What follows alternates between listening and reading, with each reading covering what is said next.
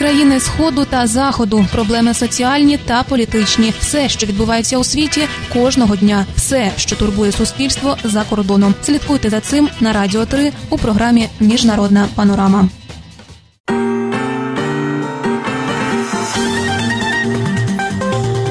Новини Радіо Свобода. Вітаю вас. Коротко про головне. Бойовики на Донбасі здійснили 65 обстрілів за добу.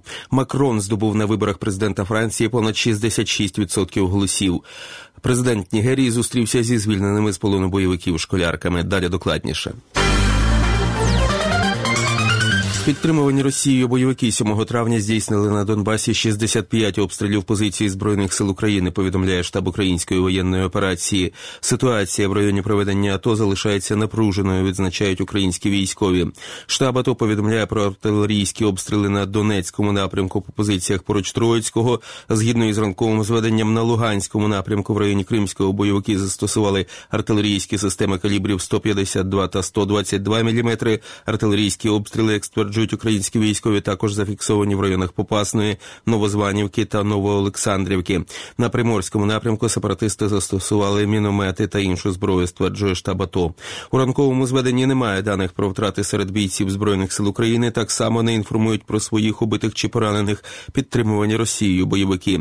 В угрупованнях ДНР та ЛНР також вказують на ескалацію ситуації. Жителів Первомайська, Кадіївки, Ірміного та Брянки закликають вжити заходів безпеки через роботу роботу артилерії.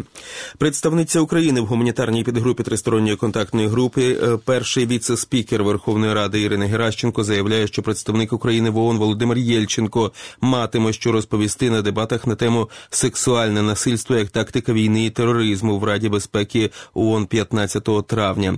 Останні факти кричущі. Сьогодні надійшла інформація про сексуальні домагання бойовиків до представниць місії ОБСЄ. Страшно уявити, що твориться на окупованих територіях щодо цивільних цивільного населення і як там себе поводять озброєні нелюди щодо жінок, написали Геращенко у Фейсбук. У звіті спеціальної моніторингової місії ОБСЄ в Україні, опублікованому 6 травня, повідомлялося, що місія здійснювала моніторинг на ділянках розведення сили засобів у районах населених пунктів Станиця Луганська, Золоте і Петрівське. За повідомленням там член патруля місії жіночої статі зазнала цитата сексуальних домагань з боку чоловіка, озброєного автоматом, який погрожував що не дозволить патрулю місії рухатися у східному напрямку з Петрівського до Роздольного, доки його вимоги не будуть задоволені. Кінець цитати. Патруль залишив цей район.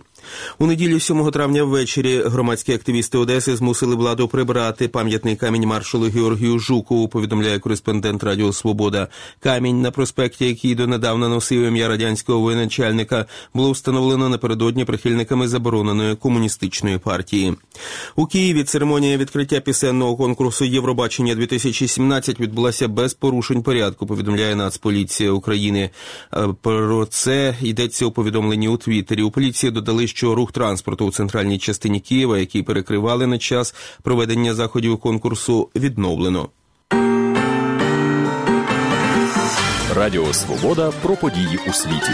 Кандидат на посаду президента Франції від політичного руху вперед Еммануель Макрон після підрахунку майже всіх бюлетенів здобув підтримку понад 66% з приблизно 47 е, мільйонів виборців. Після того як результати голосування стали очевидними, 39-річний політик звернувся до нації.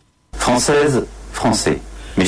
Французькі жінки, французькі чоловіки, мої дорогі співвітчизники за кордонами вдома. Після довгого демократичного протистояння ви вирішили довірити мені. Я хочу висловити свою глибоку вдячність. Це велика честь, і це величезна відповідальність. Моя мою вдячність висловлюю всім, хто голосував за мене і підтримував мене. Я не забуду вас. Я покладу всі мої турботи та енергію, щоб бути гідним вашої довіри, заявив Еммануель Макрон.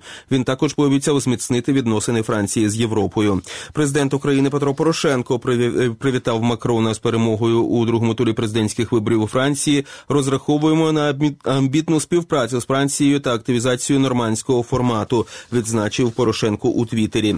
Президент Нігерії Мухаммаду Бухарі 7 травня зустрівся з 82 школярками з містечка Чібок, звільненими після трьох років полону у бойовиків угруповання Боко Харам. Після цієї зустрічі радник президента Фемі Адесіна сказав, що Бухарі цитата пообіцяв, що все, що потрібно зробити для їхньої реінтеграції в суспільство буде зроблене.